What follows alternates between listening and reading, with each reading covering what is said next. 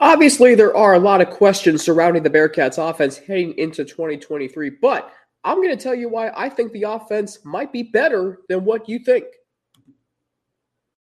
Our Locked On Bearcats, your daily podcast on the Cincinnati Bearcats, part of the Locked On Podcast Network.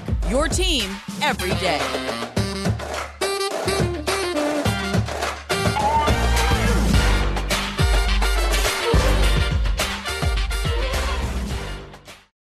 Hey, thanks so much for making Locked On Bearcats your first listen every day. It's free and available everywhere that you get your podcasts, including right here on YouTube. Don't forget to subscribe to our Locked On Bearcats YouTube channel. Follow it too to get an alert every time that we drop a new episode. My name is Alex Frank, your host each and every day right here on Locked On Bearcats. We're, of course, part of the Locked On Podcast Network, your team every, excuse me, every single day. So the Cincinnati Bearcats offense heading into 2023, it's going to be I think a season where it gets better as the season goes on.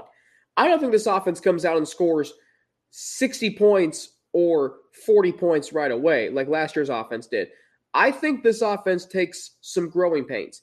I think by the end of the season, they could be hitting their stride, but not so much in week four against Oklahoma or even week five against BYU. I think this offense is going to take some time. There's too many questions. But I still think it's going to be better than what some of you might think. I'm not saying this offense is going to be like 2021 or 2020, but I am saying that it could be better than last year's offense. Last year's offense was not very good. I mean, let's call it for what it is. I understand they averaged close to 30 points a game. It didn't feel like 30 points a game. Excuse me. I mean, they, they didn't hit 30 points after week five. They listen, this offense, that offense in 2022 was not very good by what we've seen in 2021 and 2020.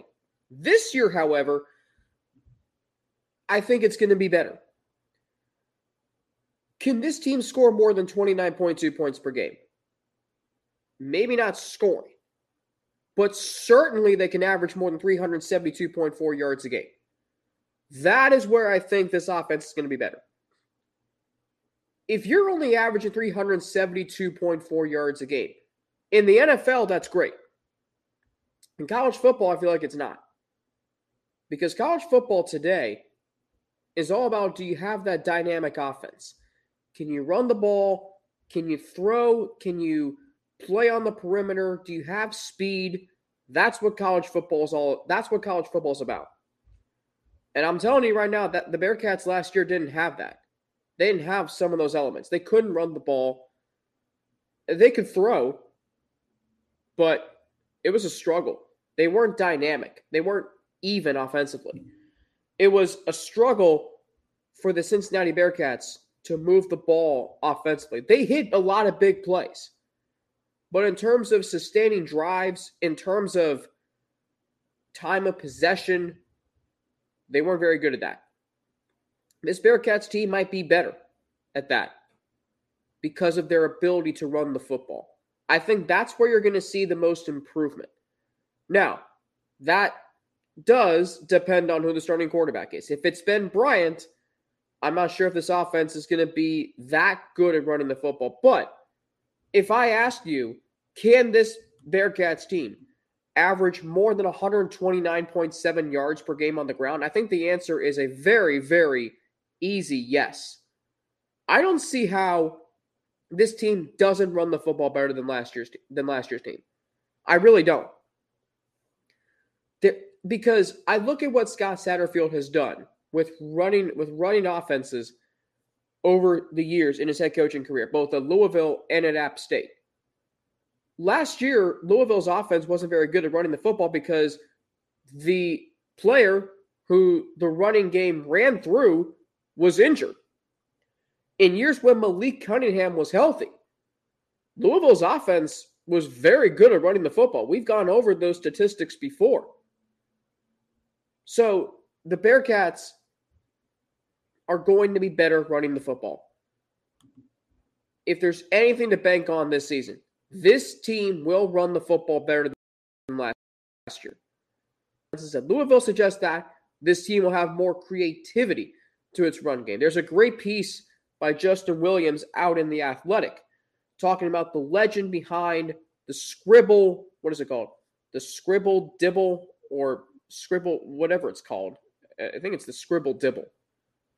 Um, and it's basically a, a, an oral history of Scott Satterfield just scribbling in his notebook plays and play calls.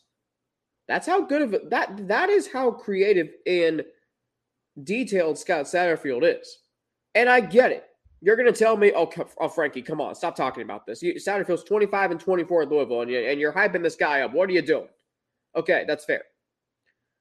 But again, sometimes there are things out of his control at Louisville that didn't lead to as many wins as maybe you would have liked.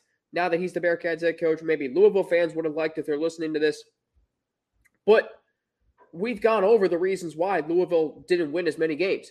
There were issues that were out of his control, Satterfield's control in the athletic department. There were issues with the defense. They didn't win high scoring games because the defense couldn't get stops when it mattered.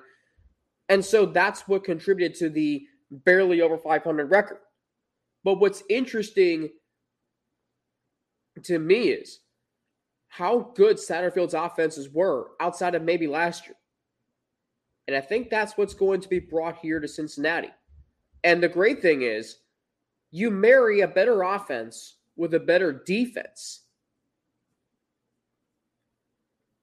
That Bryan Brown is going to have, first year defensive coordinator, is going to have at Cincinnati as opposed to what he had at Louisville. This team is going to be, if the offense is better than what you think, like if, if I asked you what your realistic expectations are for this offense, you might say, well, they'll score 25 points a game and they'll maybe average 400, 400 yards a game. And, and, and if that's what they do, fine. I think it's going to be a little better than that in terms of yards per game. I don't know how good they're going to be at scoring. But what I, because a lot of red zone threats over the years are not here anymore, particularly Wiley and Taylor. But what is going to be, I think, what's going to be better is you're going to see a very good running game, which is going to be able to keep your defense off the field, which in the Big 12 is ultra important. And it's going to allow you to open up your passing game. If Emory Jones wins the starting quarterback, which let's be honest, the starting quarterback battle is going to go all the way to right up until week one. If the offense is run by Emory Jones, this offense can be really good. I'm not saying they're going to come out and they're going to score 35 points against a very good Oklahoma team. But what I am saying is by the time they go to West Virginia the weekend before Thanksgiving, they could be hitting their stride. And let's and for what it's worth, Louisville last year, I think we forget, or you might forget, Louisville was two and three, and then they finished seven and five. Like they hit their stride at the end of the season. They were a top 25 team in the college football playoff. Bearcats were the Bearcats did not make the top 25 until the very end of the season, and then they immediately fell out of it when they lost to Tulane. So there are reasons to believe. Now, the concerns for this offense, I know I'm running long on this segment. The concerns for this offense are you only know two, maybe three starters on the offensive line. You don't know who's going to start a wide receiver, but the silver linings there are you've you've got players have chances to break out. They're not on opposing team scouting reports. No one really knows what to expect and who to, is going to start personnel wise on this Bearcats offense. What I'm saying is that is a good thing. They can catch a lot of people by surprise. I think that's what the 2018 team did 2019 was a bit of a struggle because defenses figured them out. And then the Bearcats offense adjusted in 2020 and in 2021. It's like the Bengals. The first seven weeks of Ja'Marr Chase's rookie season, teams couldn't cover him. Weeks 8 through 13, Chase didn't really have a lot of big games. I think the most receptions he had in the game was five. But then the Bengals offense adjusted to what the defense adjusted previously. So that's what the Bearcats offense is going to be able to do. They're going to be able to catch people by surprise. Can Scott Satterfield evolve as defenses adjust? That's the question we'll find out as this season rolls on. Coming up, the R word, but not the R word you're thinking of, and how it applies to Cincinnati. I will explain that after I tell you how this episode of Locked On Bearcats is brought to you by Built Bar. So, the Built March Madness bracket is here. And we know you have a favorite bar or puff, and now's your time to make it count. Go to builtmarchmadness.com to vote for your favorites. You know I'll be voting for the cookie dough chunk puff. And if you want the Aztecs to win the night or you want the Huskies to win the night, then you'll be voting for that bar or uh, uh, that puff too. Support your team, support your bar or puff. And when you vote for your favorite bar or puff, you'll be entered into a drawing where 50 lucky lockdown listeners will get a free box of Built. Not only that, but one lockdown fan will win a 12 month subscription to Built. To have Built's best bars or puffs delivered monthly straight to your door, you got to try Built. Built the best protein bar ever. Seriously, they're so amazing you won't think they're good for you. Now, what makes Built bars and puffs so good? Well, for starters, they're all high in protein, low in sugar, and covered in 100% real chocolate. That's right, real chocolate. Run to BuiltMarchMadness.com right now to vote for your favorite bar or puff and pick up a box while you're there. You can vote every day in March, or in this case, April. So hop in and support your pick. The R word relevant, relevancy. It's a word that I talk about a lot because growing up a Cincinnati sports fan, Bengals, Bearcats, Reds wasn't fun. I, I got made fun of. And eventually I kind of just like joked around. I, I kind of played along with the joking around, like, yeah, man, look, it's not easy. But now that the Bearcats are good, now that the the Bengals are good, the Reds, I mean, that's a really encouraging series win for them over the weekend. Relevancy with the Bearcats in particular. This football program is relevant because of what they've done over the last five seasons. And I was talking to, to, to someone yesterday about this. Really, it's not just the last five years, it's really the last 16 seasons. You go back to, I, I mean, even, I mean, you go back to when Tony Pike first got the campus. And when Brian Kelly took over the program right after Mark Dantonio. This this program has been relevant for most of the last 15 plus seasons. Going back to like 2006, when the Bearcats finished 8 and 5, went to a bowl game, and in 2006, they won that bowl game, the International Bowl, which was played in Toronto. Weirdly enough, that team was five and five. They beat Rutgers to go to the to go to the play to go to get to become bowl eligible, and then beat Western beat Connecticut on the road, finished seven and five. They ended the season on a two game winning streak, and that team withstood a three game losing streak at the start of the season. They played they played four ranked teams that year, four ranked teams, and went one in oh, five ranked teams actually, five ranked teams that year. Wow. I didn't realize it was that many. But anyway, the point being here is the last 17 seasons, really, they've been to a bowl game every season but three. So when I say when I say the Bearcats are relevant, they've only had three seasons where they didn't make a bowl game. Three. And I get it. You want this program to be a playoff perennial, New Year's Six perennial, whatever you want them to be. 14 bowl games in 17 seasons is pretty darn good. Again, sometimes you have to remember where programs have been. If I mean, there there is a generation of Bearcat fans that remember how bad the program was in the 80s, the 90s, and they didn't start to become good until Rick Minter got here. Those fans, I'm sure, appreciate 14 bowl games in 17 seasons. My generation probably is like, the hell with that. We want more. Okay. But I also understand what it's like to be a fan of an irrelevant f- football team, particularly college football. I lived it in 2017, in 2016, and 2010. I lived through the team taking a nosedive in 2010. They played Pitt.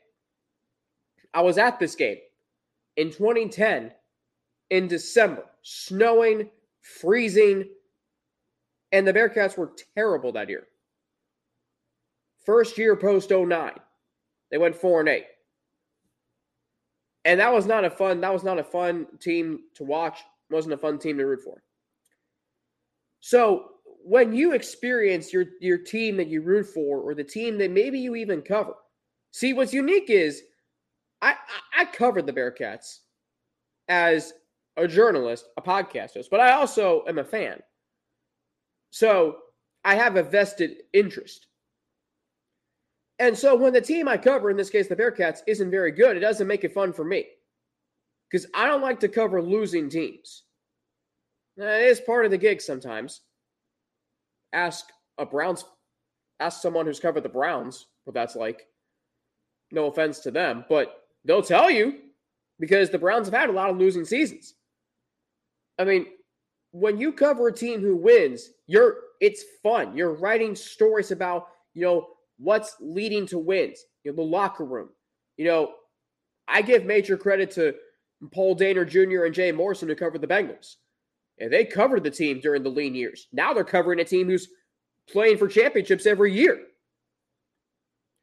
So relevancy matters to Cincinnati. This program right now, despite having a lot of questions and maybe in a rebuild, although I don't, I don't know if they really are in a rebuild, they're still relevant because of what they've done, because it's Cincinnati. It's the Cincinnati Bearcats.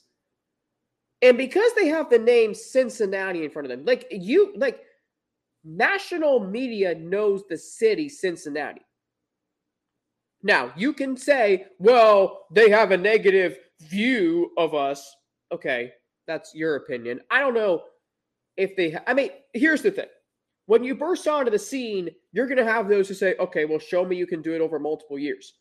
The Bengals have earned the national media's respect, maybe. I, I, I think they have, in a way. The Bearcats, I think, have earned it a little bit, but it's because they, they haven't been on the national scene for decades, like Ohio State, like Georgia, or Bama, or Notre Dame, or Clemson, even.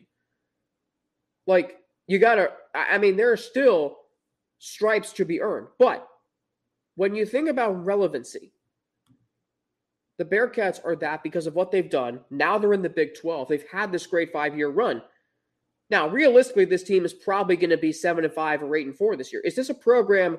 Ask yourself this question: Is this a program established enough to be relevant on a national level when they're having a quote unquote down season? teams think about teams who are nationally known are on national TV every week in both college and the NFL when they have underwhelming seasons. Clemson, they were talked about heavily in 2021 when they went only what, 9 and 3. Michigan, they're relevant when they are terrible. I mean, I remember most of my childhood. Well, actually, I shouldn't say most of my childhood, but but there were years 08, 09, 2014. There were years where Michigan was terrible. Rich Rodriguez, Brady Hoke, that era kind of ran out a little bit. Not a little bit, it did. But Michigan is relevant even when they're bad because of their huge alumni base and because they, I, th- I think, I think they're the winningest program in college football history at the moment.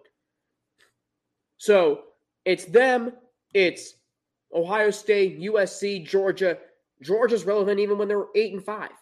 They're on SEC on CBS, or well, I mean that's going to be a, pa- a thing in the past eventually. But Tennessee is relevant because they're, you know, Tennessee, and I mean, they're hyped every single year. And they did live up to it this past year. I'll give them credit for that. And then you think about New England, you think about Pittsburgh, you think about Green Bay and the NFL. Like those teams are relevant regardless of if they have a great season or a mediocre season. Are the Bearcats that? Are they still going to be talked about even if they only go seven and five or eight and four? That is a question that I I might even explore on tomorrow's show. Is are the Bearcats relevant enough nationally to where if they have a down season, they're still talked about? Or do they have to be very good every single year? And the same question can be applied to the Bengals. If the Bengals have a down year next year, are they getting the same amount of coverage? And there's a lot of factors that go into it. In college football, it's are you a blue blood, a name brand program? In the NFL, it's do it's do you play in a big market? Are you the Dallas? I mean, the Cowboys are relevant every single year because they're the Dallas Cowboys. The Giants are relevant every year because of the New York Giants. Same with the Jets. Maybe the Niners the Bears, I, I I would throw in there too. But like there are, it's all about name brand, where you play, the market, the fan base. That's what it's all about. Are the Bearcats that? I might have to explore that question tomorrow. So consider that a tease. But I want to share my thoughts from this past weekend's final four games, including a remember when as it relates to the Bearcats after we hear from two of our sponsors.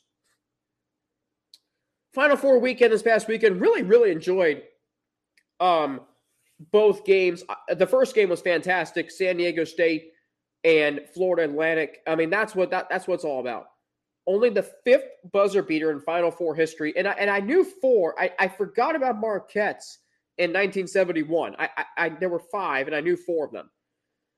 So Lamont Lamont Butler. I mean, that was a tremendous shot well executed final possession by San Diego State. And what stood out to me, I'm to get to my remember when here in just a few minutes, but that end of the game, how poised San Diego State was compared to Florida Atlantic. Florida Atlantic had to call two timeouts in the last 40 seconds. San Diego State didn't call any. Or maybe they did. But FAU called timeout twice on their last offensive possession. San Diego State did not call a timeout in the last possession. That to me is what stood out. San Diego State was confident. Lamont Butler, who I know he was close, did not step out of bounds. He was close. He didn't. On the baseline, took all the time in the world that he could off the clock, launched a 15 footer. It, it, looked good when it left his hand. I knew it was, I knew the shot was going in. San Diego State wins a thriller. You feel bad. You feel for Florida Atlantic because you don't know for a team like that for a mid major. Now they are going to the American, so that's going to boost them. That's going to boost them as a program. But you never know if you're going to ever get back to that situation where you're up 14 in the second half. You're one defensive possession away from playing for a national championship. And I, and I think the stat that's really telling is no team seeded nine or lower has ever won a Final Four game. We've seen eight seeds win in the Final Four, win national championships. I mean, UConn, who's playing for a national championship tonight, was the seventh seed in 2014 when they won their last national championship. But to watch San Diego State come back from that 14 point deficit and the masterclass of offensive rebounding, shot selection, and poise. An unbelievable job done by Brian Dutcher, who has done a tremendous job with this program. I mean, this Aztecs team, you know, when you think about consistent mid-major programs, and if you want to consider San Diego State a mid-major program, or you them, you can, you, you can consider them major if you want to. But when you think about programs, when you think about consistent college basketball programs over the last 25 years, San Diego State kind of gets lost in the shuffle a little bit. But when you look at what they've accomplished, and again, as I said last week, this is a team, and you know, Cincinnati. I, I, I've always said they're a major program, but San Diego State, quite honestly, has had more success in the tournament than Cincinnati. The Bearcats have only been to uh, three Sweet 16s. Is it three? Now, two since 1996. San Diego State, um, since San Diego State has been in the Sweet 16 three times since 2011. NCAA tournament appearances, they've been in 02, 6, 10, 11, 12, 13, 14, 15, 18, 1, 2, and 3. So 13 NCAA tournament appearances in the last 18 seasons. Pretty good, if you ask me. And that includes their first Elite Eight, their first uh, Final Four, and now first national championship game appearance. They, I mean, they are now they are building a very very solid program out in San Diego, and I think for a city like them, who lost the Chargers a few years ago, the Padres are really good, and fans love the Padres out there. That's a very nice ballpark. But now you've got an NCAA tournament team playing for a national championship. And, you know, we've seen things get floated around about them potentially joining the Big 12 down the road. That'd be a good team to have, a good market to have. You know, I mean, hey, I don't want to trip out to San Diego and what the winter and 70 degrees. So, really, really happy for them.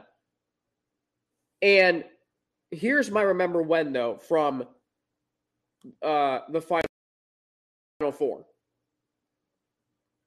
So I remember January and February 2019. The Bearcats played UConn twice that year. They beat them twice 74 72 in overtime in the first game. That was a really good game. Played in played in a snowstorm. Uh, uh, uh, well, the snowstorm was outside, obviously, but uh, the Bearcats did win that game. They beat them 64 60 in Storrs later in February. That was Dan Hurley's first season. Those games were competitive. The Bearcats UConn games are always competitive. Fast forward to next season. Bearcats win 67 51 at home in the conference opener. Then UConn beats Cincinnati in, in uh, the middle of February. And I think it was, uh, I think that game was at the Gampel Pavilion, if I remember correctly. So UConn and Cincinnati split that season. But I remember saying to myself after that game, Dan Hurley's got this program going in a very, very positive direction. And I remember Dan Hurley's first season thinking to myself, this program is starting to look a little more competitive. I remember what Dan Hurley did at Rhode Island. He had some great seasons there. And now look what he's doing in UConn. In his fifth season as head coach, he's got this program back in the national he's got him back in the national championship game and i think what's helped them is playing in the big east. That was what they needed. UConn is big east not the american. Like look at the american teams right look at the american teams besides exclude cincinnati. Louisville was not an american team. They went to the acc Rutgers was not the American was not an American team. They went to the Big Ten. I don't think there's any. Well, USF and USF was a Big East team, I guess. But look at the American right now. Besides USF, you don't have any teams from the Big East. They all are now in what's now the Big East. UConn, Villanova, Marquette, St. John's those teams. UConn, ever since the, I remember sitting in my Gatlinburg hotel room when I saw the news that UConn was going back to the Big East, I said, "This is what Cincinnati needs." At the time, the Bearcats in the American weren't going to accomplish anything. It wasn't fun being in the American. The Big East, your own television deal, Madison Square Garden Big East tournament. UConn needed that, and they got it. That is exactly what they have needed. And they got it. And ever since then, they've been at three NCAA tournaments, and now they're in the, they're playing for a national championship. Are you shocked? Shouldn't be. Let me ask you this trivia question. Since 1999, which college basketball program has the most national championships? Well, the answer is UConn. They have four national championships since 1999. No other school has more than three. They could win their fifth tonight. Want to talk about a blue blood program? UConn belongs in that. And by the way, that's five national championships that they will have won with three different head coaches and three national championships with three different head coaches in the last 13 years. And that's with having some down years. So just think about that for a minute. UConn was sensational on Saturday. To watch that team rip apart Miami offensively and defensively. If Adama Sanogo plays the way he did on Saturday tonight, the Aztecs have no chance. If UConn plays the way they've played all tournament, where they've won each game by 15 or more points, San Diego State has no chance. I think it's going to be an interesting game. Obviously, it's two non power five teams playing for a national championship. The last time that happened, I uh, when was last time that happened? I think it was 2011. Yeah, when Butler faced UConn. But I am, and by the way, the Big East has two national championships since the new Big East formed, and they're won both by Villanova. But the point here, and UConn's got a chance to make it three. So we could see the fourth non power five team win a national championship tonight in the last 10 seasons. Or we could see the first West Coast team since Arizona in 97 win a national championship. So a lot at stake tonight. I like UConn, and according to FanDuel, I like UConn tonight just because they've been playing so well. And I, if San Diego State falls behind tonight, they've got no chance. So, if I can get the FanDuel odds for tonight's hmm, for tonight's national championship game. I'm trying to get the well. Uh, anyway, I just like UConn tonight because, and you talk about Jordan Hawkins playing with the stomach flu on Saturday night. I mean, that was tough. And Andre Jackson, Alex Karaban. I mean, this UConn team, and Jon Rothstein had a really interesting stat. UConn since 99, when they made the Final Four for the first time, they have only lost one game in the Final Four, and that was 2009 when they lost to Michigan State.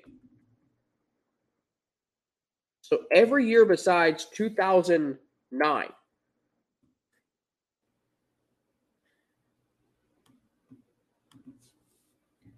every year since 2009,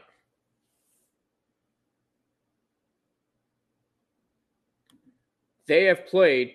I'm not gonna be able to get the uh, in the FanDuel. That's okay. Um, every year since '99 that they've made the Final Four, besides 2009, they've won the national championship. How about that?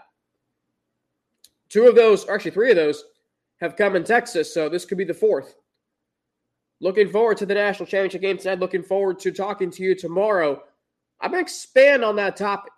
Are the Bearcats nationally relevant enough? And again, you look at Cincinnati and you look at what UConn's done and you look at what San Diego State is doing, puts a little more pressure on the Bearcats to get back to that tournament.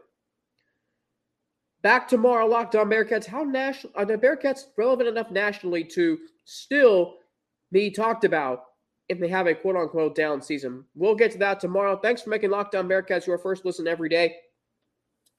For your second listen, check out our brand new podcast, Locked On College Basketball Experts Isaac Schade and Andy Patton, bring you everything you need to know on and off the court. Plus, hear from big name experts, coaches, and players throughout the basketball landscape. Locked On College Basketball is available on YouTube and wherever you, excuse me, get your podcasts. I'm on Twitter at Frankie underscore Daddy with two N's and an ATI, Instagram Alex Frank nine underscore, and email alex3frank at gmail.com. Back tomorrow with a new episode of Locked On Bearcats Wednesday. Look at who the Bearcats could target on the defensive side in the transfer portal Thursday. I'll be joined by Zach Freeze and Sean McMahon. And on Zach Freeze of the Freeze Frame podcast, Sean McMahon's producer at iHeartMedia Cincinnati. Friday, the podcast form of our live room with Russ Heltman, my colleague at All Bearcats and Sports Illustrated. Looking forward to getting back to that this week. Enjoy the national championship game tonight. San Diego State and UConn. I like UConn by 10 points tonight to cut down the nets in Houston. And Jim Nantz's last ever national championship game broadcast. That is going to be hard to watch for me as a college basketball fan. But looking forward to being back with you tomorrow, right here on Lockdown America. Bearcats, part of the Locked On Podcast Network, your team every single day. I'm Alex Frank for Locked On Bearcats. Did I say my social media? Yes, I did. Have a great rest of your day, and I'll be back tomorrow right here on Locked On Bearcats.